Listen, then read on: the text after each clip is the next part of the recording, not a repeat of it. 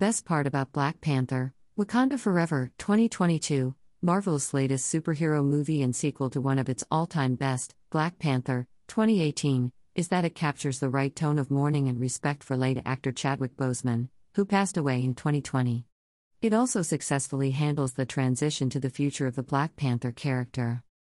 Black Panther, Wakanda Forever opens with the off-screen death of Wakanda's young King T'Challa, aka the Black Panther, and so at the outset we follow main characters in mourning, most notably T'Challa's sister Shuri, Letitia Wright, his mother Ramonda, Angela Bassett, and close friend Okoye, Danai Gurira. Their feelings regarding T'Challa's untimely death mirror the audience's feelings of mourning for actor Chadwick Boseman, and so these early scenes have great resonance.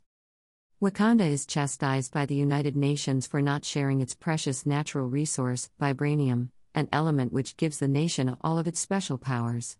Ramonda pushes back, saying Wakanda doesn't trust other nations with this power, and also warns nations to think twice about becoming aggressive with Wakanda in light of the Black Panther's death, as she says the country is still strong and quite capable of defending itself.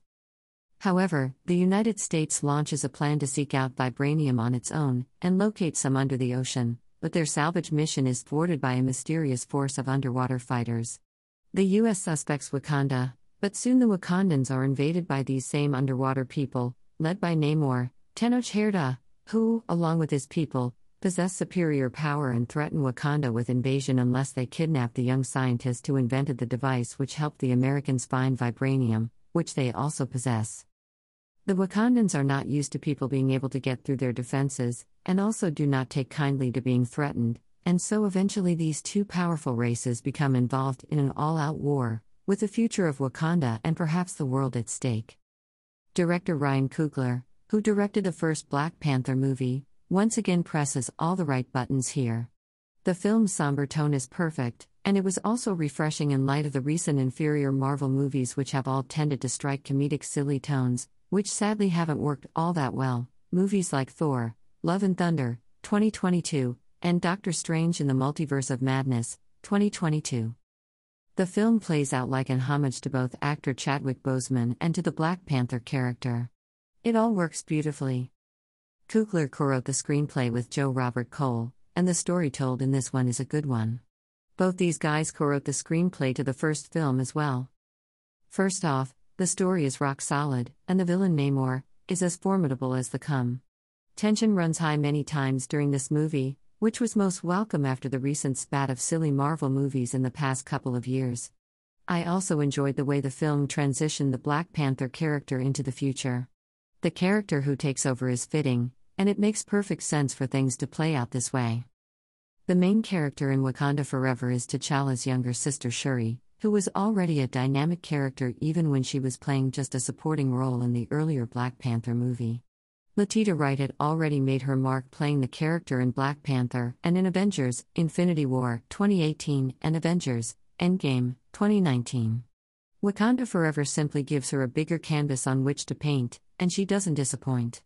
Shuri is driven by vengeance and bitterness over her brother's death, and she uses these feelings to her advantage, but it's a complicated journey because in her heart she knows she can't be confined by revenge or consumed by grief.